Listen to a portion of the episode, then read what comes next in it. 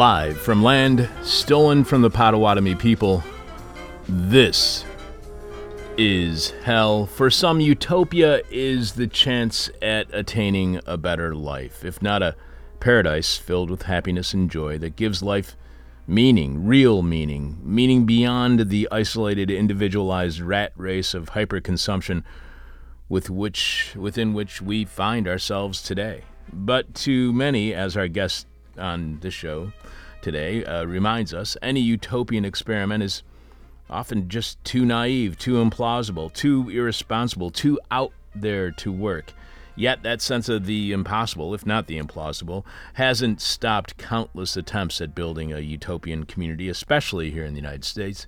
In our current world that insists there is no alternative, it would seem the pursuit of the utop- of a utopia is futile, but without that imagination, that hope for a better world and future, without that belief that yes, another world is possible, it would be easy for us to believe that we are all trapped where we find ourselves today without an escape from what can be a very grim reality. Utopias can be an imagined way out of our current uh, death dealing system, as our guest describes it.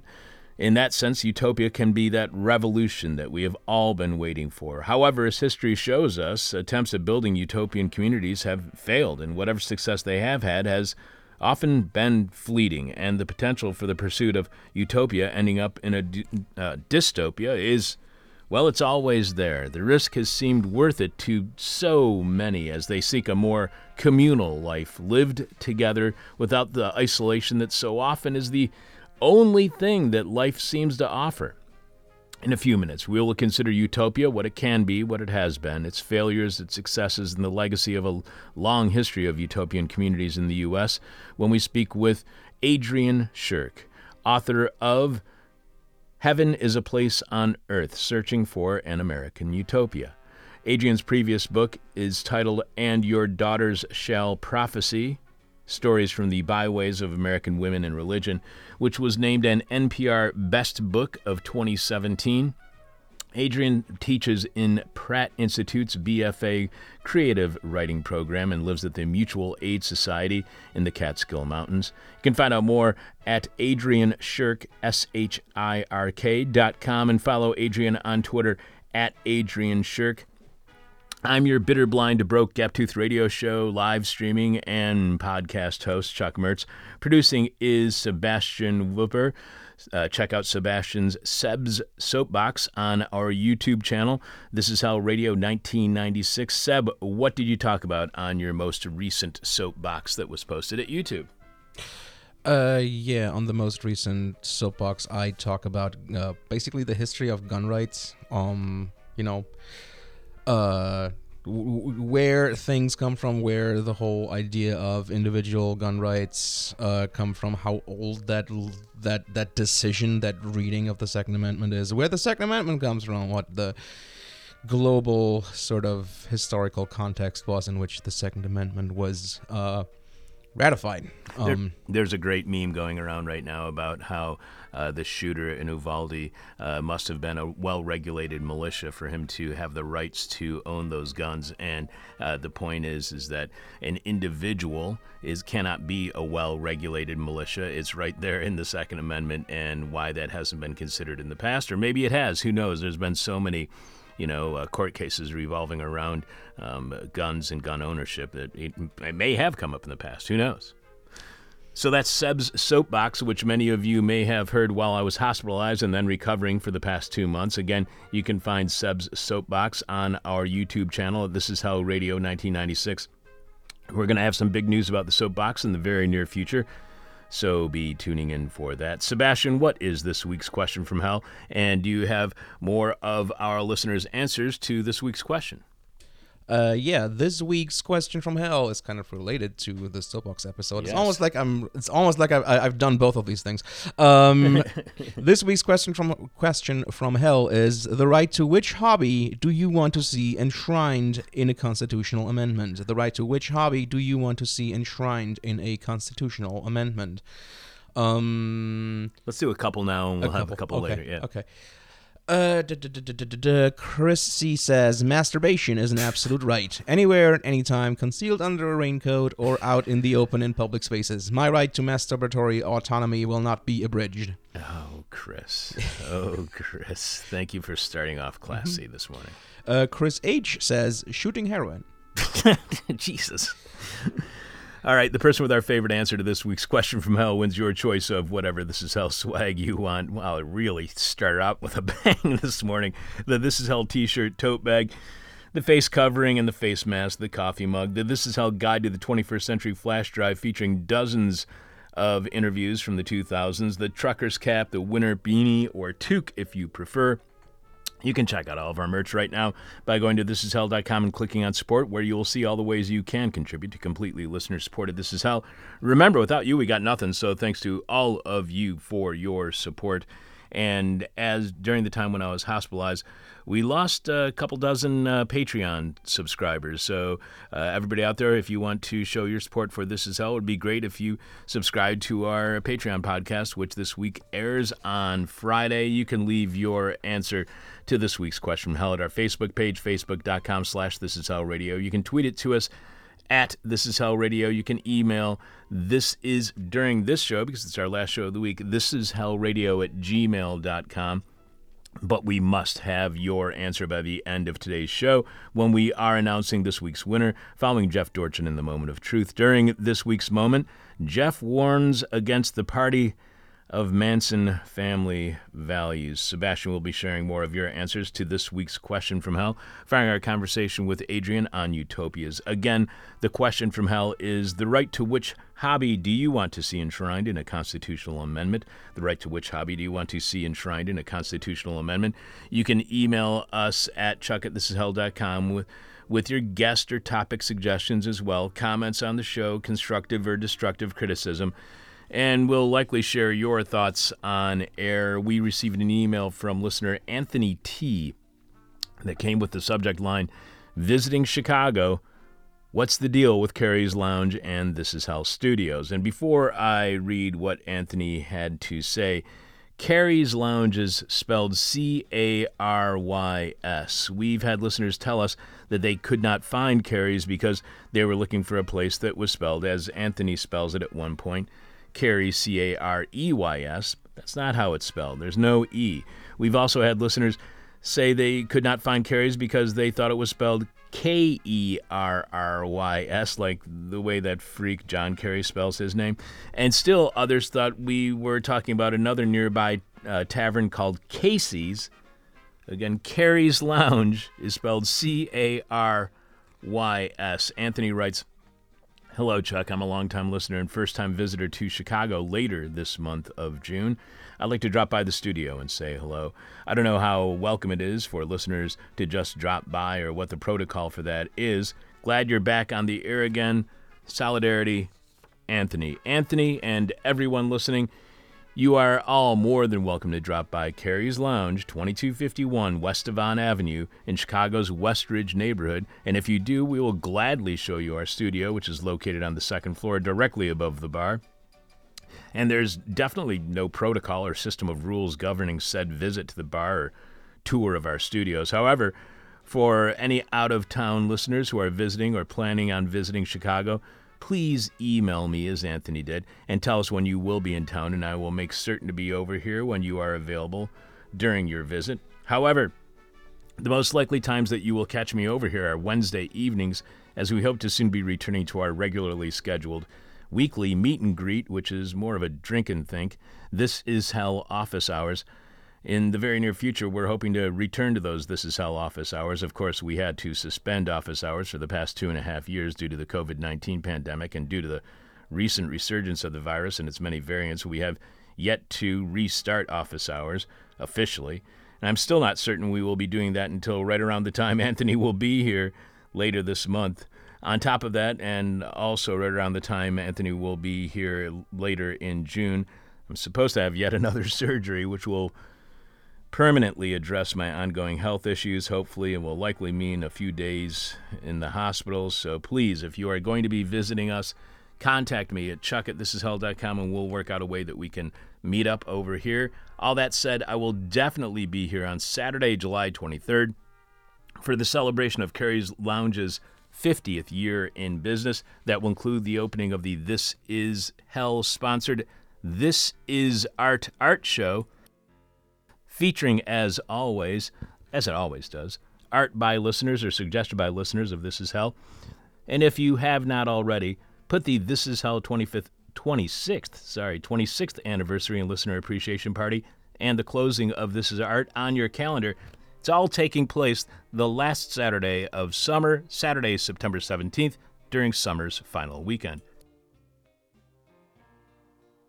That's the This Is Hell 26th anniversary and listener appreciation party and the closing of This Is Art, featuring live music, food, and a raffle on Saturday, September 17th. If you are an artist or have an artist you would like to suggest having their work be a, a part of the This Is Art Art Show, email me again at chuck at thisishell.com and please include a sample of your or their work.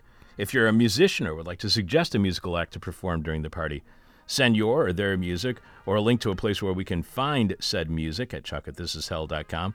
And if you would like to donate something to be raffled off during the party, contact us again, chuck at thisishell.com, or just send what you want to be raffled off to This Is Hell 2251 West Devon Avenue, second floor, Chicago, Illinois 60659. Again, you could mail that to us or you could just drop it by if you're here in the area. That's This Is Hell 2251 West Devon Avenue, second floor, Chicago, Illinois 60659. Coming up, utopian experiments in the United States. We will also tell you what's happening on this week's Patreon podcast exclusively for subscribers at patreon.com slash this is hell. We'll be sharing more of your emails. We'll have the rest of your answers to this week's question from hell. Jeff Dorchin will be delivering his moment of truth, and we'll be telling you who we have scheduled to be on next week's show. All of that coming up here on This Is Hell putting people before profits, which turns out to be a horrible business model. This is hell. In fact, it could be argued that a society that puts people before profits is utopian, an outlandish idea that's far too idealistic for our late stage capitalism, neoliberal reality in which we find ourselves today. Yet that mm, hasn't stopped the long and rich American history of seeking utopia, despite those pursuits so often ending in failure. Here to help us have a better understanding of utopia, its history, and what it may mean for us today, Adrian Shirk is author of Heaven is a Place on Earth Searching for an American Utopia. Welcome to This Is Hell, Adrian. Hi, thanks for having me. Thanks for being on our show. This is a fascinating topic. It actually kind of reminds me of a conversation we had years ago with Jodi Dean about her book Comrade and the idea of the, uh, certain, uh, reaching for the horizon of communism, but never really getting there. The goal just always being trying to get to this idea that can never truly be attained. Is that what a utopia is? The constant search for a better life that the people who are involved know can never be attained, that the goal is the search itself, not the acquisition, if you will, of a utopia? I mean, I think so. Um, you know, the process of writing the book was also a process of trying to articulate, um, you know, or navigate what it was I believed or felt or thought about this material. And I think that, um, you know, by the end of that process, the things that felt really essential and worth taking seriously was not thinking about utopia as um, discrete physical um, experiments that, that that those were not the apotheosis of the thing called utopia. Um, but that you know utopia or utopian pursuits were more like a spiritual or um, you know philosophical um, you know movement that served as a kind of fuel um, or a type of very like active physicalized imagination um, that put forth constantly um, as a part of its central project new possibilities and new ideas constantly about how to shift against oppressive imperial forces um, or oppressive political forces or oppressive social forces of different kinds. And that um, and that when I looked at this, you know, the the huge variety of things that populated this history, um, what I became more interested in was the process that they engaged in, and the process um, was in some ways like the great legacy because any other experiment in that vein,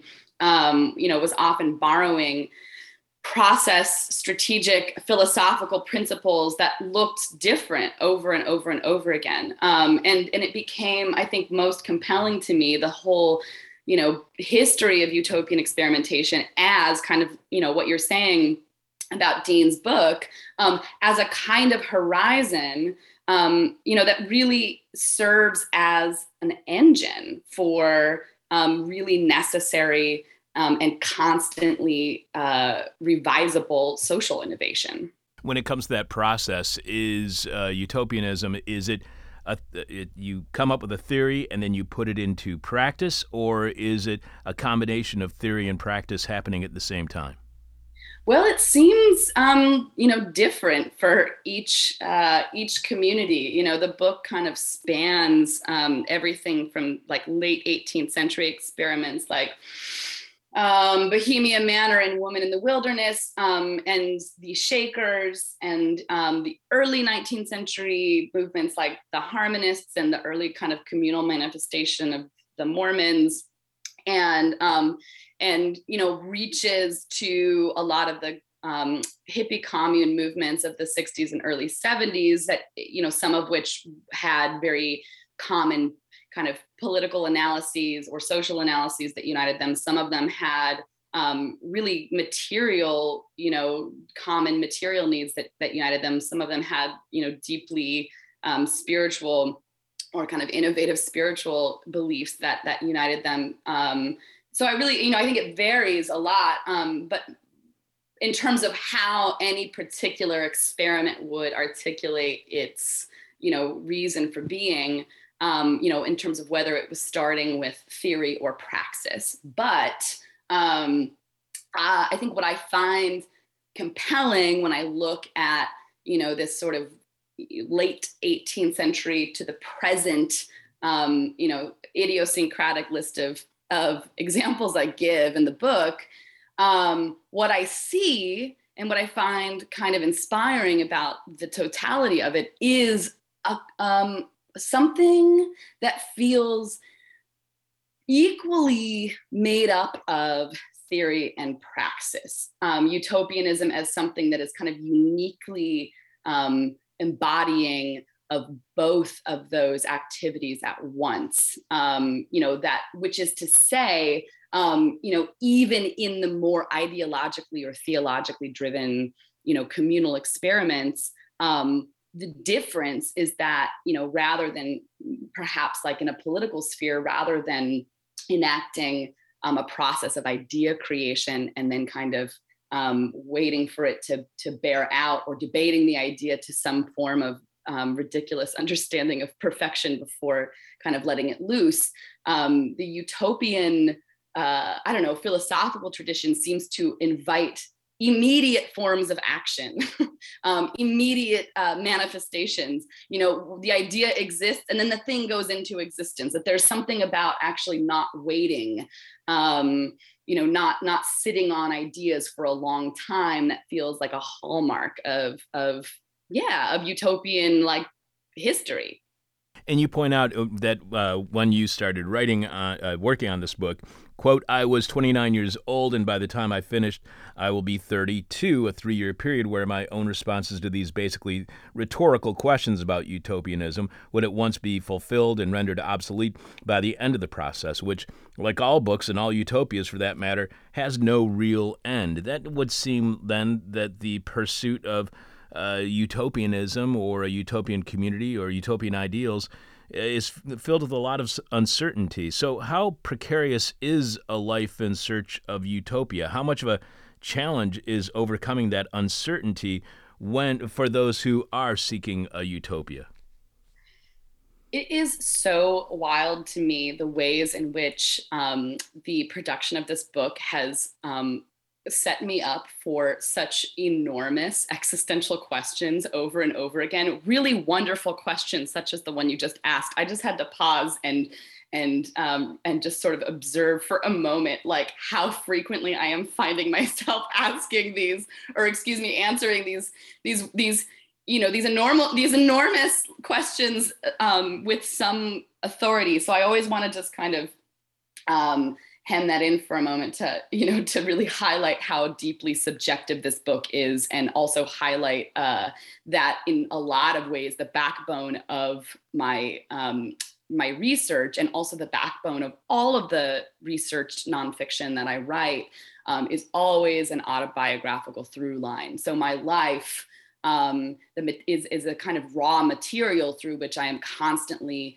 you know, developing and refracting um, my own obsessions and my own research through. Um, and so all that is to say, um, when I think about your um, your question, I suppose, you know, that utopianism um, is, you know, is is very kind of fundamentally about uh, uncertainty and forms of uncertainty, um, and that in a lot of ways, uncertainty is its greatest um, virtue. Um, when I think about the kinds of, um, you know, political or social movements um, that you know bear out wonderful visions of the future um, or the or, or a possible alternative present on paper i can think of you know i can think of lots um, and and then, i think about you know how many of those movements or you know face kind of this terrible some terrible period eventually of great disappointment um, and failure and defection. You know I, I, actually for some reason have been thinking a lot about um, Vivian Gornick's book from the, I think the mid 1970s, The Romance of American Communism, where she goes um, kind of all over the United States to interview former members of um, the American Communist Party um, in the kind of twilight um, or the aftermath, rather, of, you know, of their great disillusionment um, following you know all of the sort of revelations of you know violence and forms of state control that that that were becoming increasingly more visible in in the countries that they had hinged you know their kind of political vision on. And and i think about that book a lot because it's so you know she as well as the subjects are there's this longing there's this yearning there's this great grief and sadness for you know for the great failure. And all of these people all of her subjects have basically disengaged at that point from you know this amazing internationalist liberatory movement that they had devoted their you know 20 30 40 years of their life to prior to the great the great disappointment. And so um, all that is to say something about the provisionality and uncertainty um, of, of, of, utopian experiments of discrete kind of like communal or cooperative enterprises that have huge dreams and which work for a minute or a month or a year or 10 years and then kind of fall apart. Um, i find very moving because in some ways you know what the what that suggests to me as a long arc as a long narrative arc is that you know nothing depends upon one particular um, activity or vision working out. Um, but that what is necessary is the constant um, the constant re-entering um, and willingness to re-enter that space of uncertainty and experiment. Um, and and in a way actually you know accept and learn to anticipate um, failure And you write that as soon as I start relying on the word utopia, it becomes a misnomer, in part because it is a word often uses a jab to trivialize, to characterize a project that is too naive, too implausible, too irresponsible, too out there to work. If utopian projects so often fracture and fail, how much do utopian projects deserve that jab, that trivialization and characterization as naive, implausible, irresponsible, and out there? Well, in some ways, you know, again, just sort of drawing from the the line of thinking I was just riffing on, um, you know, the the individual, um, you know, whimsy or folly or lack of organization or or fa- failure to fully, you know, situate you know oneself or one's experiment in in the kind of like face of of reality um you know always seems to be focused in particular ways on like these very idiosyncratic movements but um, but then I turn my gaze to like all of the institutions and values and habits we've enshrined, you know, or accepted um, as necessary or permanent, you know, within you know whatever late you know stage capitalism, um, late imperial U.S. American life, and um, and i and i and i wonder you know who is the speaker of the you know in in in in this moment uh, when we're thinking about you know what deserves to last um what longevity has to do with conveying value or meaning. I'm like, the things that have longevity, my God, you know, horror, hell, like so many, so many horrific things, you know, have longevity and have been allowed to continue existing on the basis of being able to prove their longevity. And so, you know, in a lot of ways, I think, you know, to some extent the opposite, which is it perhaps, in fact, the the essential flimsiness and and unsustainability and lack of longevity in these experiments you know is in fact something worth um, you know adapting as as um, as a part of our metrics as a part of our evaluative toolkits about how we you know what we decide um, is worth or or okay to tolerate um, in our world. You know i think about like and in a lot of ways, you know, where did this where did this um, book start for me? It started with um, actually just being in a really unsustainable life. I was living in New York City in my mid 20s, and I was taking care of um, my father in law, who was in his late 50s at the time and had suffered a series of strokes that. Um, that wiped out, I mean, his his the vast majority of his speech and mobility. Um, and my husband at the time and I were his primary caretakers for five years um, in this very, um, you know, immersive way. And part of what was happening was a completely, you know, an ordinary experience, an experience that like millions of people are subject to every day.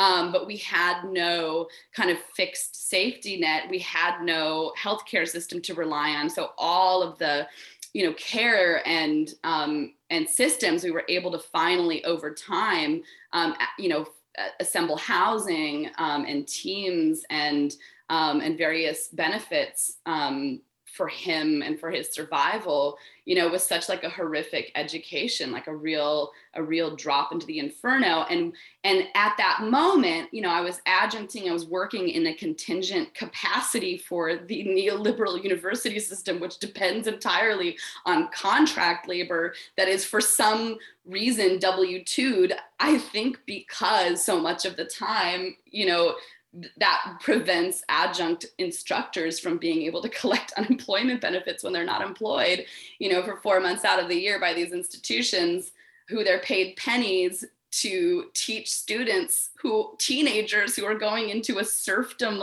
lifetime level of debt to meet that underpaid adjunct in the classroom. And just there were all of these things that were just really put into sharp focus for me very quickly. And I was like, I don't know a way out of this. And so the book became a way of collecting and massaging and building an imagination for myself of like, how have you know people in my midst um, you know for the last 250 years responded to um, yeah just to the to the to these systems that are designed to destroy you and everyone you love. And and so that gathering you know the gathering of those stories the situating of that history um, the visions that it provided um, you know became a way for me to actually build and broaden my own imagination, my own critiques, you know, um, and face, yeah, and, and in a lot of ways become a kind of fellow traveler with, um, yeah, with this with this history of um, of failure and experiment and and revision as no matter what a better alternative than accepting um, you know the, the the diabolical machine that you had been handed. And i don't i am sorry i lost the thread. I can't recall if this responded to your wonderful question it definitely did so just to follow up on that so uh, to what degree then do you think uh, the search for utopias or utopian communities are acts of desperation do we see more attempts at utopian communities and utopian ideas as the world becomes more and more desperate, whether that was in the mid 19th century or whether that's today? You know, there's a lot of kind of just received wisdom in response to this question, or at least received patterns, I guess, of um, of studying and researching, and in terms of just like the vast body of scholarship on these um, on these patterns of utopian innovation. And I think on some part, yes, you know, in the 19th century, um, especially during immediately during um, the Civil War, prior to the Civil War, during Reconstruction, um, you see an enormous amount of um, activity that is an uh, utopian experimentation that is deeply, you know, in relationship to and in response to just the huge paradigmatic you know sh- consciousness shifts as well as just economic um, and moral you know crises um, that are facing that are beginning to kind of um, face the united states but also kind of the west in general i mean the entire kind of um, you know global industrial capitalist system is that we you know that we are the heirs of is like really kind of coming into its you know coming into what it its full self and so we see a lot um, of activity at those times. We see a lot of um, utopian activity, you know, following both World War One and World War Two. Um, you know, each of these moments marking again a major paradigmatic shifts um, or just you know stark realizations, um, both individually and personally, or excuse me, individually and collectively. Um, and we see you know utopian innovation emerge in the face of you know the sexual revolutions and and economic upheavals that happened during those moments as well so yes you know it's it's always tricky because it's like when are we not in crisis? Like when in the modern era like when since the late 18th century have we not you know have have we not been in some kind of like major um major ethical crisis in which the entire globe is kind of you know implicated and forced to consider um, you know consider not just their own experience but the ways that the systems and the nations and the political machines that they live inside of are deeply contingent um, and uh, on and affecting you know many other mechanisms and machines all over the earth. So on some hand you know on, on, on the one hand absolutely we see utopian innovation in response to these major kind of thresholds often marked by not by war and the various um, you know revolutions that those wars kind of um, inspire um, but i think we also just see uh, you know we also see it nonetheless as a continuous, a somewhat continuous activity. You know, you asked about desperation. I think that, let's say specifically in the United States, we do see a huge uptick in, um, you know, in com- like com- the creation of communal enterprises and um, and communal um, utopian, you know, residential uh, locales when um, during major economic periods of economic depression, so 1830s and 40s and uh, 19, you know, late 19, the 30s and the 1940s, um, we see um, a lot, in fact, of utopian uptick right now, really just in the last 10 years, specifically among my own micro generation of aging millennials. Um, there's a um, the the Foundation of Intentional Communities, which is an organization based out of Yellow Springs, Ohio, for the last about 100 years um, kind of collects, has been collecting and indexing um, collective uh, and communal activity and communities um, for, you know, again, since the kind of early mid 20th century. Um, and they reported somewhat recently um, that the US has seen um, an uptick of approximately 100,000 um, kind of new members who that organization recognizes as being a part of um, you know communal enterprises or projects or intentional communities um, uh, in the last in the last decade. Um, and so i'm looking also at now as a as a time of you know a particular kind of precarity that inspired much like these moments in the past. Um, again a kind of desperation that actually supersedes ideological commitments of whatever kind um, because and I and I do think that we that we see some of the most um, yeah some of the highest numbers of participation when it is the case that most people actually just need to pool resources in order to survive, which um, which is happening right now as well. We are speaking with Adrian Shirk, author of Heaven is a Place on Earth Searching for an American Utopia. And yeah, that just makes me think about how uh, the precarity that we already lived within in late stage uh, capitalism as well as neoliberalism prior to the pandemic, and then the additional precarity that we are living in under the pandemic.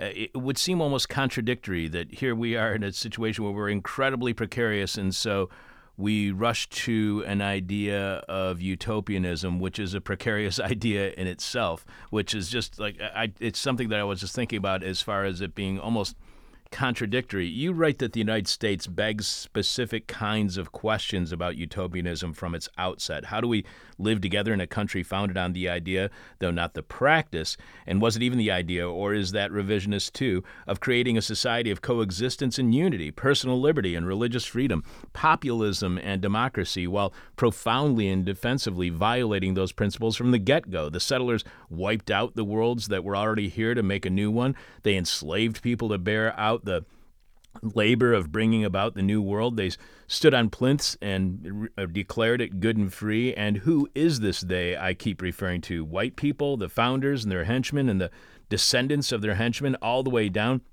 we have still not reckoned with or rectified these violent contradictions and denials as a country in a meaningful way. And so the pursuit of a life that might be actually good and free had to continue somehow to unfold in thousands of ungovernable ways in this place where we said it was supposed to happen. And so every single time a community in the United States does or makes something utopian, something that was supposed to be impossible under the current paradigm, that had all rational forms of power stacked against it, but did the thing anyway, little fissures form in the veneer of imperial control that reveal the current uh, real freedom that runs hotly beneath it. So, is the freedom offered by utopias is that in a sense anti-American? That is in opposition to what the U.S. is in practice, but not necessarily in theory. Do utopias in the United States challenge the U.S. to live up to its promises and coexist of coexistence and unity, personal liberty, and religious freedom, populism, and democracy,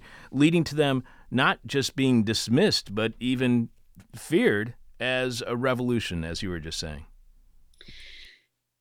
Yeah, um, I think that um, on some level, you know, all of these experiments that reveal, you know, again, the the the the fissures in the veneer of imperial control as being, you know, as being in in some way actually, you know, not omniscient, not permanent, not in fact the way, you know, or a reflection of what reality has to be understood or tolerated through um, that each of these experiments that reveal what I, you know, what you were just saying, this the the real, the current of real freedom that runs hotly beneath it, you know, is a is a freedom that is certainly does not belong to um, a U.S. American, you know, history or paradigm.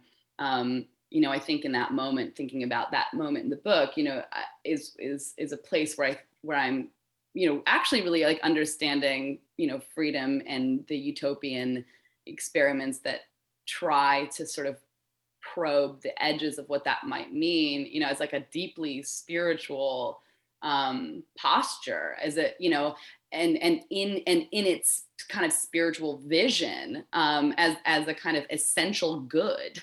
Um, you know, it it has the capacity to kind of look and imagine and expect something beyond, um, you know, the sort of forces of evil that um, hem in, uh, you know, and and and sow violence in the lives of them and um, and their country people. Um, which is to say, um, I do think that um, so I'm you know I do think that these these communities and these experiments do to some extent and, and, and often have very consciously acted as a kind of corrective um, or a, um, a response um, to the specific promises made by um, you know the the American identity or the American political establishment um, or the or the American story of what of, of what what here is supposed to be. Um, but in some ways, like is neither here nor there because you know because the act the vision of these of these experiments you know goes far beyond a nation you know like in a lot of ways the minute you start um, thinking about or living inside the logic of a utopian experiment you know you're you know the whole structure or idea of nation building at all even nation building with explicit kind of utopian dreams and terms such as you know the white patriarchs of the um, anglo elite tried to um, articulate in terms of their vision for this particular nation um, you know, as utopian as those hopes were, just that the the project of nation building is so is so rotten from the outset. Um, so I don't know, you know, is that their function? I hope not. Is their function to like correct, you know, the the the U.S. American, um, you know, failure to live up to its to, to live up to its promises? Like, of course it will. It has failed to live up to its promises. The very structure you know creates it makes it impossible for for such wonderful um, visions or dreams as stated to happen but i think of things as you know rangy as let's say you know the shakers which is just a very you know famous quite expansive and long lasting american utopian movement that really goes from the late 18th century up until today. There's like one community left up in maine um, but it had its you know largest biggest life in the us in the 19th century uh, really through the early mid 20th century. Um, and that was a deeply you know spiritual movement led by um, a, a, prophetess ann lee you know who assembled you know through a variety of kind of mystical visions you know a theology of total egalitarianism the production of beauty um, communal living complete celibacy, um, uh, but also complete uh, kind of shared existence and shared practices and shared responsibilities between genders in these, you know, this repeating structure of these cooperative agrarian farms and communities all over the United States. Um, also these elaborate you know ecstatic feral worship practices you know so the, there was this like great joyful kind of almost you know erotic spiritual life that these very somber um, you know uh, shakers had. You know their life was very steeped in like very physicalized um, you know whirling loud you know um, embodied spiritual practice and what they were you know orienting themselves toward you know through the sort of perfection of a kind of you know uh, you know ever expanding pods of perfectly assembled kind of communal existence was you know was a was a was a vision in fact of you know of what they understood the afterlife to be and that in their pursuit of perfecting it you know they would sort of close the gap between you know the the the, the millennium right the the the end of the world and the world that they lived in you know an, a, a way of actually sort of bringing you know the afterlife you know pulling the afterlife toward themselves so that you know they would become indistinguishable. It was a really unique theology you know and um you know and so like they had no you know they had no particular aims for you know delivering or perfecting you know the political you know world that they lived under in the united states. Um, but they also offered you know you know ways of living and ways of being and agrarian practices and and even like social and political you know ideas or inspiration that did you know end up actually deeply mattering and deeply affecting and deeply changing and forming the way that generations of um, of social thought you know actually unfolded. It didn't require their intention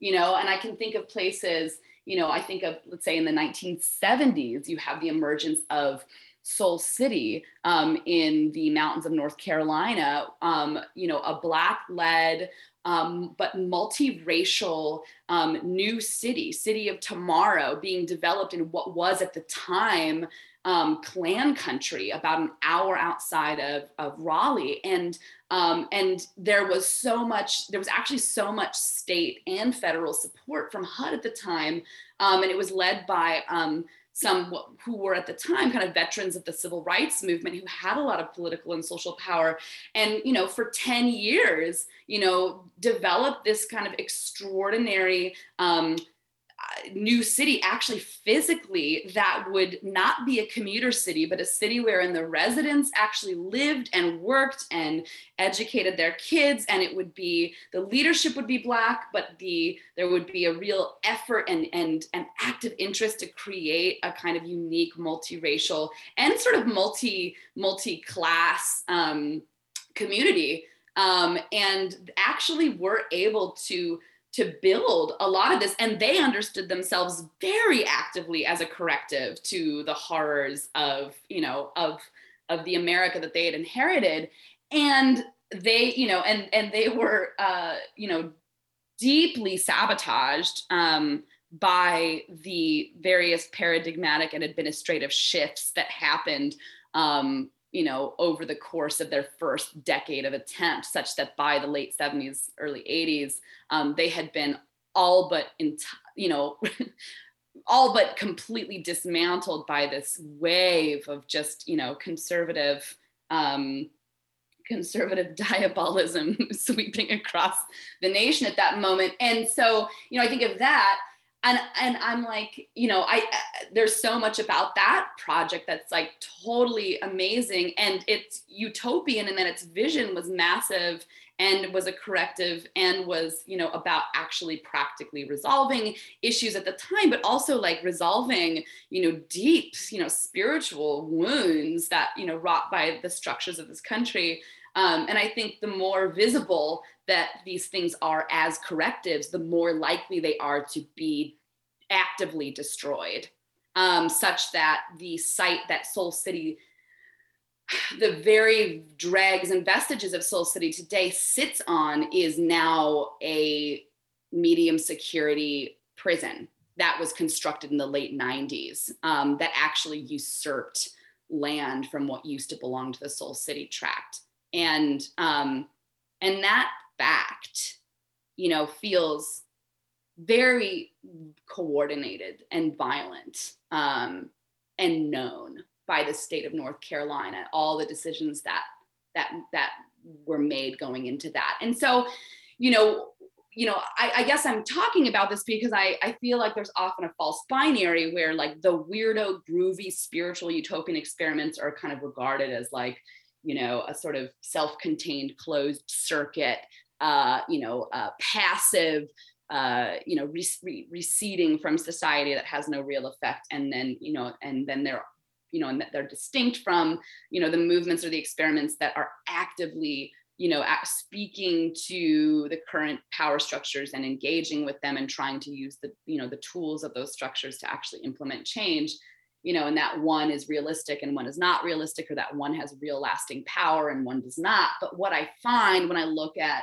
you know, this history as like a huge melange is that, you know, they all matter profoundly. Um, and and that the ones that understand themselves as as as correctives more explicitly are way more vulnerable to terrible destruction You mentioned Joseph Smith's and the Mormons' desire to live against the grain of atomization and in community, which kind of looked like uh, how the Harmonists had been living. And you add true communal living was what separated the wheat from the chaff when it came down to the early Mormon.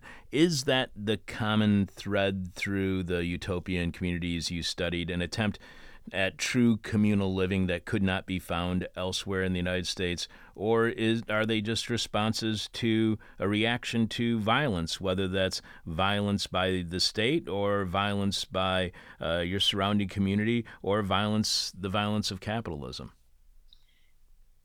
When I think about at this point, you know, the how I would define, you know, utopian um, pursuit.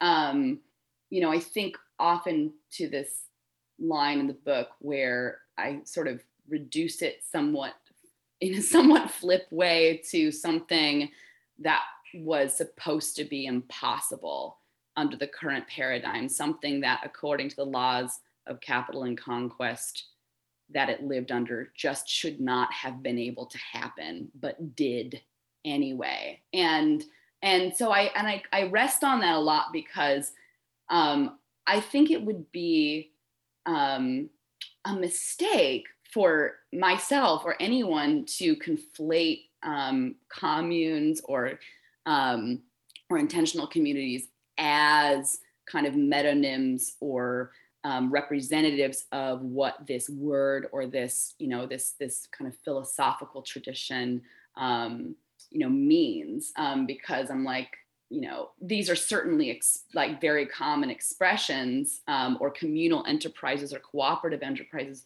are very common expressions but they can't possibly be you know um, a kind of metonymic representation of, of what this word or this tradition means.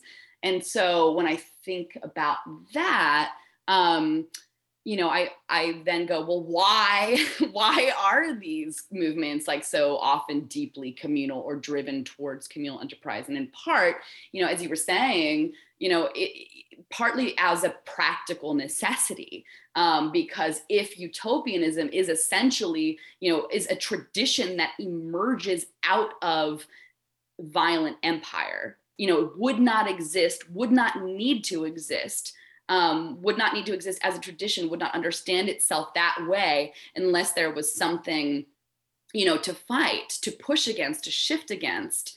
Um, you know, then yeah then i i imagine that you know communality and collective power collective resources you know is just always a necessity not because communality is utopian or utopia, but because it's it seems that collectivity is always necessity in some form in order to um, address or experiment or innovate against um, yeah against the you know the the the iron fist of of imperialism in whatever form it's appearing to you at that time.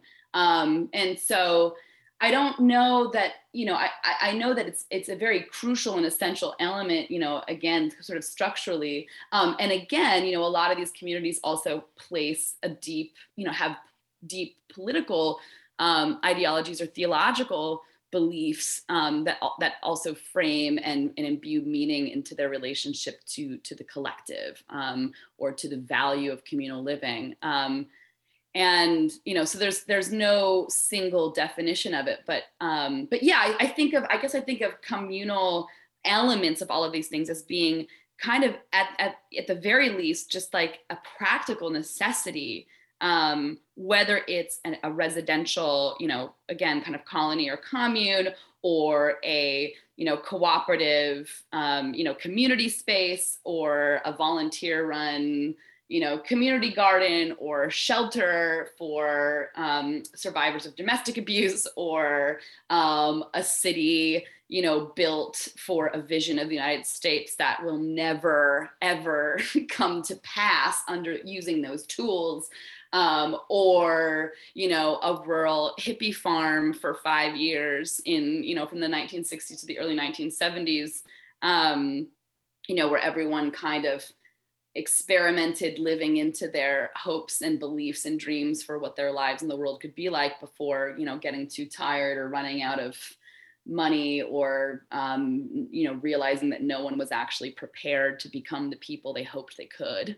Um, you know communality is an essential element but it's not to be made an idol of for itself at least in the context of american utopianism you mentioned visiting a variety of different uh, communes, but also uh, past communal sites. You were at one point you write about visiting a plot of land, a farm perched above the south shore of Sodus Bay, Lake Ontario, Alasa Farms. Alasa Farms is a public land trust and the current home of Crackerbox Palace, a nonprofit organization that leases the 627 acres to a run a sanctuary for abused and neglected farm an- animals. There's evidence of permanent dwellings on this uh, parcel going back to the end of the Ice Age. The Seneca Indians were here then and are here now. Before settler colonialism and broken treaties, they'd rest in a stand of sycamores alongside the lake during their summer fishing trips, then migrate back to their more temperate homes due south.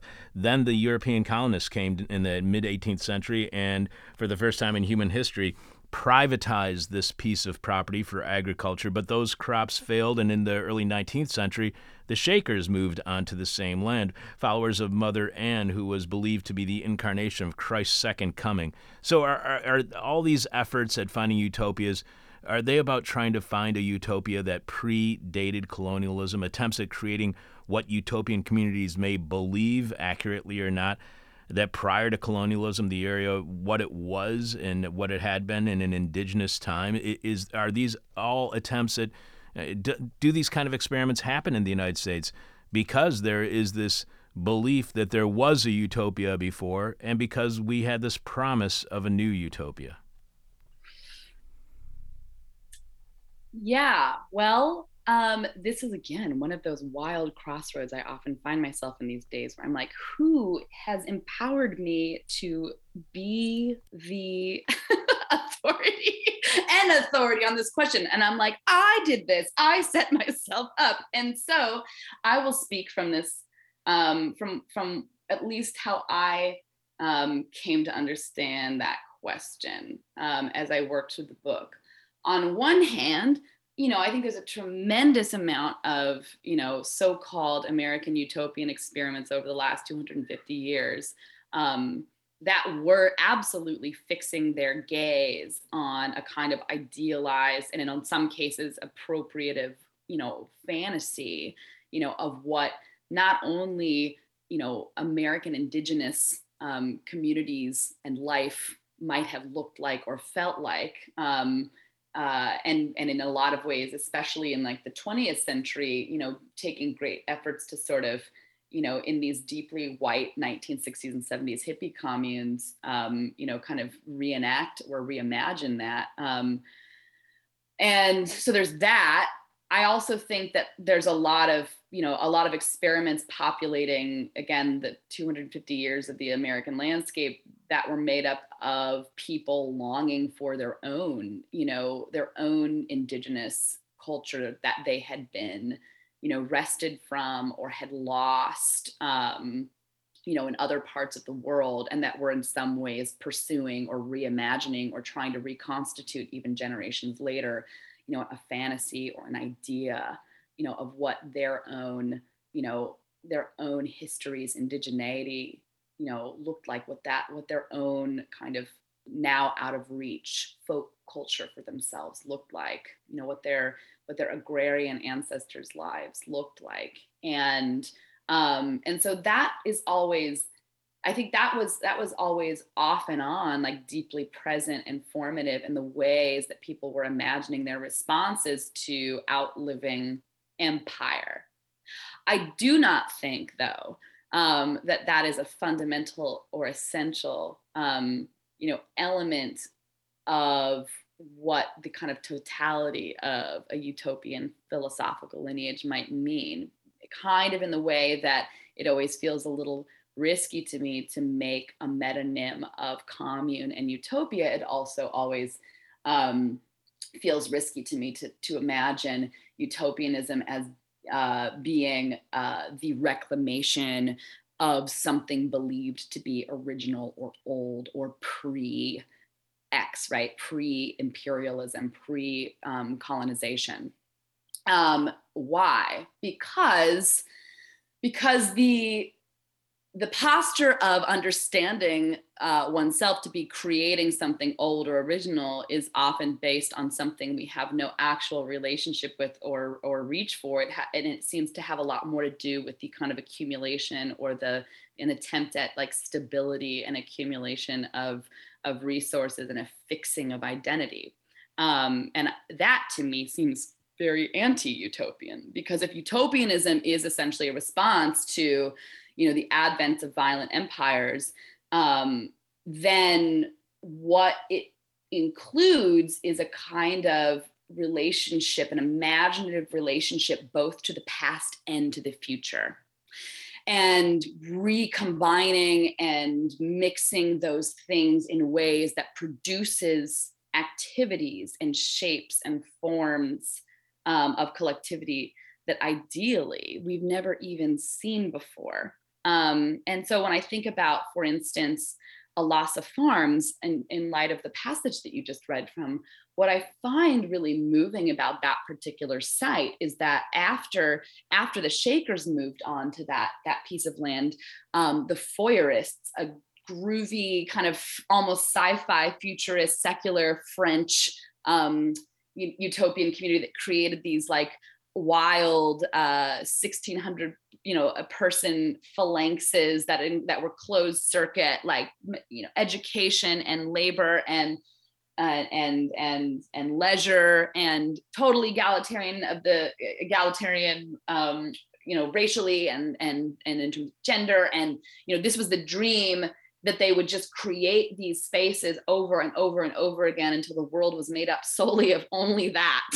and instead, the Fourierists came to the United States and made about 49, you know, really raggedy, wild attempts to fulfill that vision, each of which, each of them having like spectacular kind of dissolution and, and ends, including the one that uh, took place on the um, site of Alasa Farms, that eventually fell apart a year and a half in due to disagreements about vegetarianism. Um, and after that, that site of that land is bought by a wealthy lawyer whose home is used as um, a, a, an important stopping ground and sanctuary during um, and on the Underground Railroad to um, to the to the Midwest. And um, and there's a bunch of, oh, and then after that, it becomes a model farm of tomorrow during the Depression, helping um, uh, people, the, a state funded place that was designed to kind of help uh, uh, develop and support um, agricultural innovation and technology um, and for, you know, suffering rural um, agrarian Americans at the time. And um, so it had this like wild, really interesting, you know, use. It, it, it saw all of these different kinds of uses. And by the time I got there, this piece of land was a home for, as you mentioned, abused and neglected farm animals who almost never get to live their lives to full maturity because of the nature in which you know livestock animals are primarily used and within the way that their reproduction takes place in the united states. But here were here were all of these abused and neglected animals who were going to live and and in in ways that were you know largely unknown to to their brethren you know sheep and and and you know turkeys and I was like, and and uh what else are there? And pigs and you know, all these animals that were gonna live for a really long time and we're going to possess in that way actually an experience on earth that was that was at that point you know somewhat unique and who had been produced really only to provide profit but who were now providing no profit because they lived on this piece of land that is operated as a part of a community land trust um, and that was entirely run and aided by volunteer labor. And I thought, you know, in this piece of land that saw so many different kinds of, you know, utopian innovation, each of which different from the last, and and none of which lasted, and none of which are about, you know, God willing, at least not successful in in fixing or making permanent their, you know, their, um, you know, narrow imaginings or fantasies of what the what an original form of life might be. Here we have this like amazing kind of futurist vision that this land is now you know the inheritor of with all of these you know you know 30 year old ewes yeah, that was a pretty amazing part of your book. We have been speaking with Adrian Shirk, author of Heaven is a Place on Earth, Searching for an American Utopia. And as you you were saying at the beginning of our conversation today, that one of the things that I really enjoyed about your book is how it does lead to and it, the thing that I enjoy doing the most on the show, and that is uh, asking and writing big existential questions. So I really enjoyed that about your book. You can find out more about Adrian at adrianshirk.com, and you can follow Adrian on Twitter at Adrian Shirk. One last question for you, Adrian, and we promise that we do this with all of our guests. Our final question is what we call the question from hell, the question we may hate to ask, you may hate to answer, or, your, or our audience is going to hate your response. You write that all movements that are truly pure of heart will die quickly and return to the compost heap and show up later in the soil of society in some other form. The most successful communities will not even leave a trace, and you will never hear of them nor read about them in books, and you will walk on the land where something good tried to happen once, and you will not know that anything happened there at all. So is utopianism then, especially in the United States, futile? um is it futile? I think a utopian posture, a utopian imagination, um, and the maintenance of that, both individually and collectively, um, is is necessary and and happening all the time.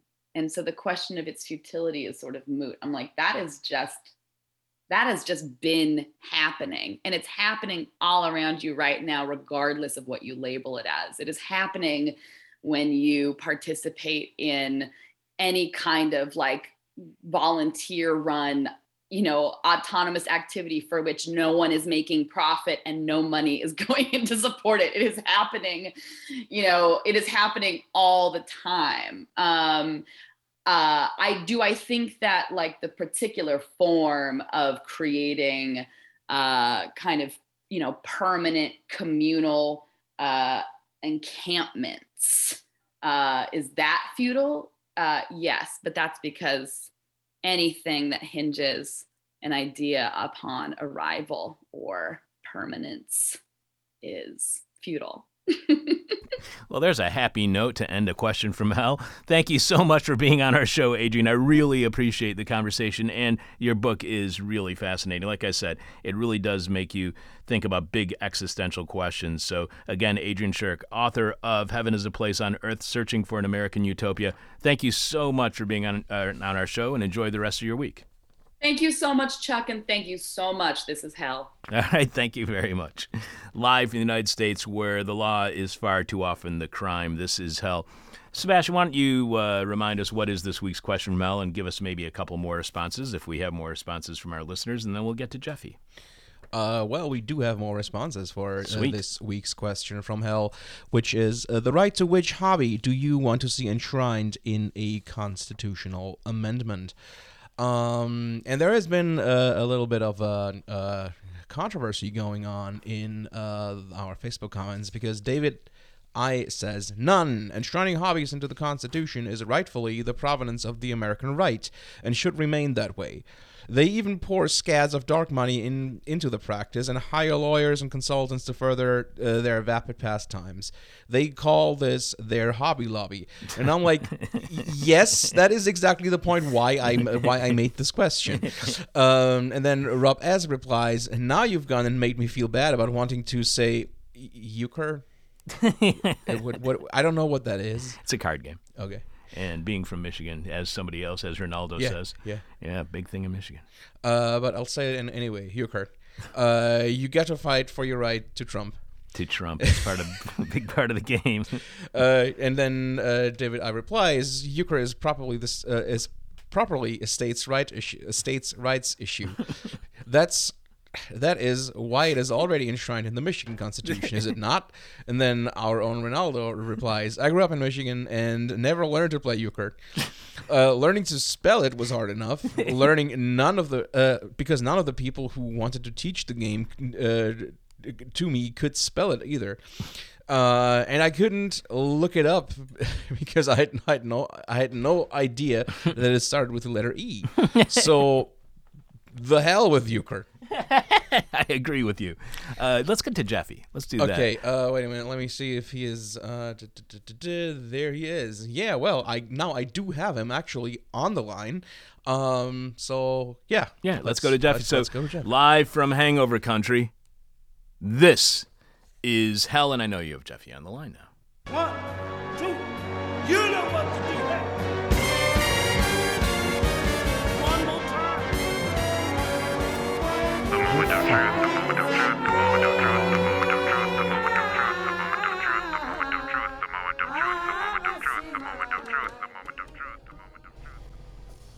Manson family values. This is Jeff reporting from a Hollywood construction site, Dorchin, with the moment of truth. The hypothesis I'm about, the hypothesis I'm about to unveil, would require more research than I'm willing to do and might be impossible to address, even if I had the diligence required. What if violence among humans remains at a constant level, statistically, but with shifting loci of activities? Hear me out. Not because I think this is a worthwhile idea, but because I would like to understand myself what I'm talking about. Let's see, I'm wondering about violence. Is it a constant of human existence? I mean, in a group of, say, N hundred thousand people, is there always one who's a mass murderer? Mm, no, that's not it. In any complex aggregation of complex groups of people. No, wait, let's define our term. No, let's not. Forget that. I can already tell I'm not onto something there. What if there's a trade off between different kinds of violence and we have to put up with the lunatic mass shootings so that we don't get the ethnic cleansing massacres, etc., that other countries have? Nope. That makes no sense either.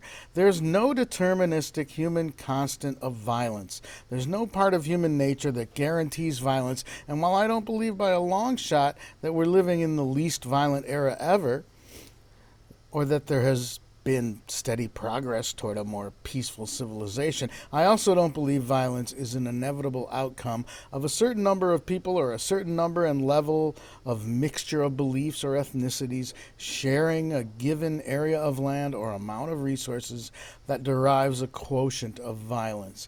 It does seem evident to me, though, that a large population can only tolerate being lied to by its owning class to a certain degree of illogic, pettiness, popular divisiveness, and implausibility before those lies produce resentment and violence. And when a deeply held belief, like the moral inferiority of a group within that population, is habitually used throughout a nation's history to scapegoat that group for problems that are the unadmitted fault of the owning class in a drastically unequal society, some form of violent persecution seems historically to be an inevitable outcome. The U.S. owning class has historically resorted to blaming black people and those who argue for redistributive solutions to inequality for white people's problems. The fact that there are black people who've moved into the owning class hasn't altered that argument, nor the trend of persecuting the people remaining on the wrong end of inequality, regardless of the large number of them who are white or otherwise non black.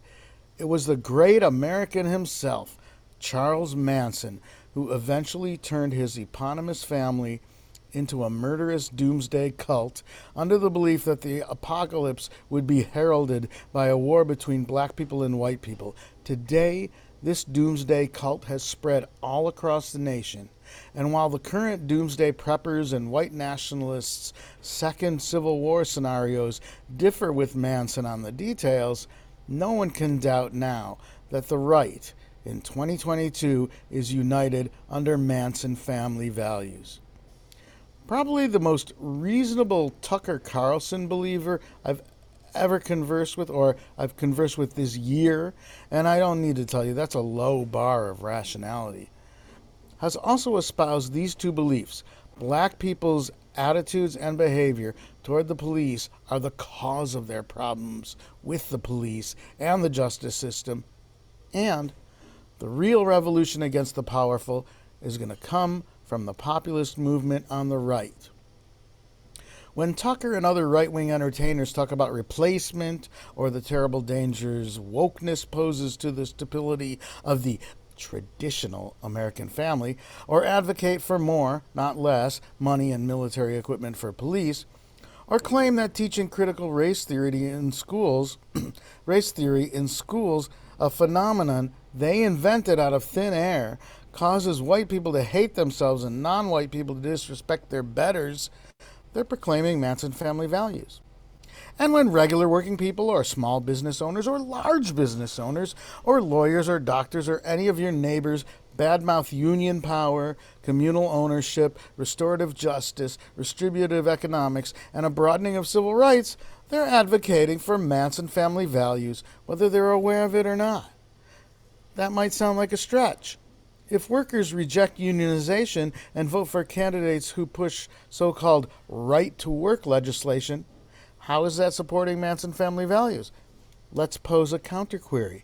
In a society where we're supposed to be free to congregate and free to speak our minds to power, how is banning collective bargaining for wages and benefits even legal? How Orwellian is it when banning the right to collectively bargain is called a right to work? That's analogous to labeling slavery the right to pick cotton.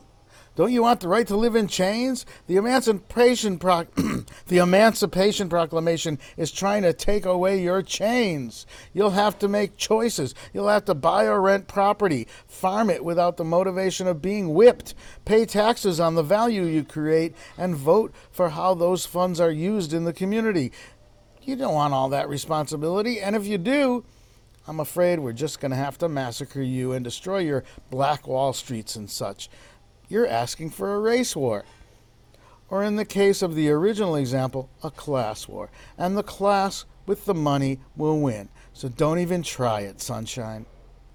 If your conservative uncle argues that abortion is murder, how is that related to Manson family values? Well, along with his arguments undoubtedly come assumptions about the motivation of abortion advocates, which bleed into his assumptions about why liberals advocate for women's rights at all, which lead to ideas of the sanctity of the traditional American family, which lead to all the ways liberalism is undermining that sanctity, including by destabilizing the structure of the black family, which helps breed bad attitudes toward police, which leads to the necessity of police heavy handedness and the overrepresentation of black people in the prison system and in morgues, which leads inevitably to fears about the coming race war and why your uncle has purchased a high capacity magazine assault weapon and why he has so many institutional sized cans of tuna in his bunker. MFV, Manson Family Values. Why are they trying to force teachers to teach our children MFV in schools? Why are they preaching MFV on Fox News, Newsmax, and AM Talk Radio? Why is the GOP trying to make an MFV view of the history of the view of history the law of the land? Can't they see how MFV leads to ideologically driven mass murder? The possibility of the real revolution against the powerful coming from the populist movement on the right is horrifying. It should horrify anyone with a historical memory. It's horrifying because Manson family values lead directly to genocide.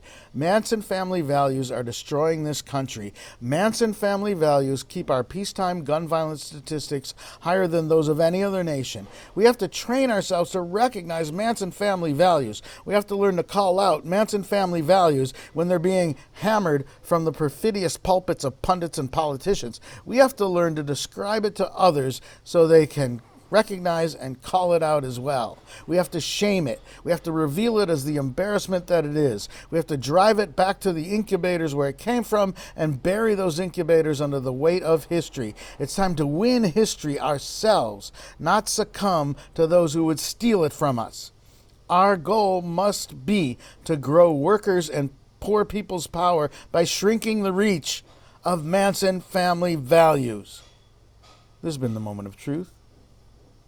Good day. All right, Jeffy, I went over on a couple of interviews this week, so we're up against the clock. We have to do one thing though. We have to clear up the dates of the celebrations this summer because you said September 23rd was the Carrie celebration, which Uh, it can't be. July 23rd is the Carrie celebration. September 17th is our anniversary party. Perfect. That clears out my calendar. All right, there you go. Sorry about that if I got that wrong earlier. All right, Jeffy, stay beautiful. You too. Thank you. Bringing you bong hitting journalism since 1996. This is Hell. Sebastian, please remind us what is this week's question from Hell and give us the rest of our listeners' answers. Uh, okay, I'll try not to stumble over my own words uh, due, to, due to time pressure. Uh, this week's No question from hell is uh, the right to which hobby do you want to see enshrined in a constitutional amendment? Um, where were we? Where did we leave off? David, So uh, yes, I. yes, David I. Ronaldo, uh, our own Ronaldo also says uh, uh, to ask questions that make people uncomfortable. That's a good one. hmm Uh, Matt H says walking and running right down the middle of the goddamn street.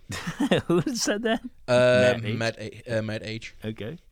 Um, then uh, Nick E has two, but I'm I'm selecting the the better one. Um, punching down should be enshrined in the Constitution. It was implied from the get go. Let's make it explicit. Yeah, I like that one. Mm-hmm. Nick E punching down. Uh, and then let's go to uh, the Twitter. Um, on uh, the Twitter, uh, Bish- Bishkek history says quartering troops. I mean, if that if it's like no shame here, if that's your hobby.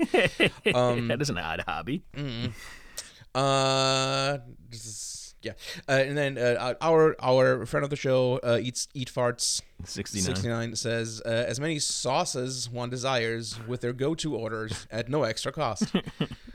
I, I, I, I feel like there is a conspiracy against me by Popeyes because whenever I order Popeyes um to like to as delivery and um order like and go nuts on the sauces, Yeah. they don't give me any. That'll happen. It's like uh, making sure that you get raita from a Indian restaurant. They always try to hold back on it when you want more. Uh, Frack Lou Elmo says uh, the right to genetic to a genetically engineered cat. No, the right to genetically engineered cat ears and foxtails. Who said that? Uh, Frack Lou Elmo. Okay. Uh, Greg Rossmeyer says ICBM. I, I- mean amateur rocket build. um, hypocrite hypocrite reader posted. Uh, uh, uh, I I keep forgetting what what the show was called. It's like a British comedy show with the Are We the Baddies? Um, do you know what I mean? Um, Yeah, I uh, the Beastie Boys fought and possibly died for my right to party. So All right. Um, then Dan Col- uh, Dan Colbert says nitpicking. uh, Gregory Knapp uh, posts a picture of the movie The Hunt, where uh, rich people are hunted for sport for sport, um, and asks if we have seen that. So I guess he implies hunting rich people for sport. Okay. um, Chris Chris Kozak says uh, crowdsourced guillotine design. All right. Uh, Kelsey says taking money from the rich to give to the poor, um, and that will be called the Robin Hood Amendment. All right. Uh, and then Zach R. Uh, Zach Randall, uh, who has promoting our show on Twitter like crazy, which is uh, uh, hats off to you. From, Thank you, Zach. Yeah, uh, producing and viewing pornography. Um, by which we should also also add that that is his job. I mean, not His per- but- hobby. no, not his hobby. That's his job. That's true. Yeah. Um, but anyway, uh, Wow. no, no judgment. I mean, this is not from us here. um, anyway, uh, yes, and then there is the one thing that uh, you sent me by email, uh, where what's his name? Uh, Rick M says uh, the rights to marinate shall not be infringed. right to marinate. Okay, so the answers I like the most where I did like Nick E saying punching down. Uh, Ronaldo saying to ask questions that make people uncomfortable. Uh, but of course, Ronaldo is uh, on staff here, so he can't win the question from hell. Uh, Chris, says, Chris C saying uh, masturbation. Uh, Neil C saying punching Nazis. Bruce B saying witchcraft. Cheryl W. saying to have sex just for fun, not even kidding. Bradley R. the right of the people to alter or abolish the government. That's only in the Declaration of Independence, so he wants to see that put into the Constitution. And Steve C. saying looting. And I got to say, my favorite answer to this week's question from hell. Um, I'm going to go with Cheryl W. saying to have sex just for fun. That is the hobby that she would like to have enshrined in the Constitution. And I think that that should definitely be enshrined in the Constitution. Although we already do have a right to assembly, and in the sense, isn't having sex for fun a kind of assembly. So, congratulations to Cheryl W. You are the winner of this week's question from hell. All you have to do is just send us uh, which piece of merchandise you would like that you can find right now at thisishell.com and click on support and send us your mailing address and we'll get it into the mail to you post haste. My answer to this week's question from hell the right to which hobby do you want to see enshrined in a constitutional amendment? Uh, my uh, answer is pretty straightforward, and that is the right to be uh, tripping balls. Thanks to everyone for sending in your answer to this week's question from hell. Also, thanks to uh, this week's producers Dan Hill, Lindsay Gorey, Sebastian Vupper, and as always, Alexander Jerry. Thanks to Jeff for another moment of truth and Ronaldo for the This Week in Rotten History. Thanks to Theron Humiston and Richard Norwood, just because. Sebastian, I believe we only have one guest that's perfectly confirmed, hopefully, possibly, for next week. And who is that guest? Uh, yeah, that guest would be Shimrit Lee. who is going to be on to talk about her book Decolonize Museums, which is fascinating. And from that, fr when you read that book, when you hear that interview, from that point on, you will never be able to watch an Indiana Jones movie again. So now you'll have a really good reason not to do so. Talk to you tomorrow on Patreon at patreon.com slash this is hell. I'm your bitter, blind, broke, gap-toothed radio show host. Live streaming host, podcast host Chuck Mertz. There's only one way to get over all of the problems that we've introduced to you on this week's show, and that's by sitting down in the lotus position, turning your palms towards the sky, focusing on that burning white dot in the middle of your forehead, and saying these simple words Everybody's stupid. My demon is on my butt. Ah. My demon talks to me in profanity like a sailor. And my demon tries to knock me down. And my demon tries to put me on a hell ride. Thank you for listening to This Is Hell. For more interview hell and to support the show, visit thisishell.com.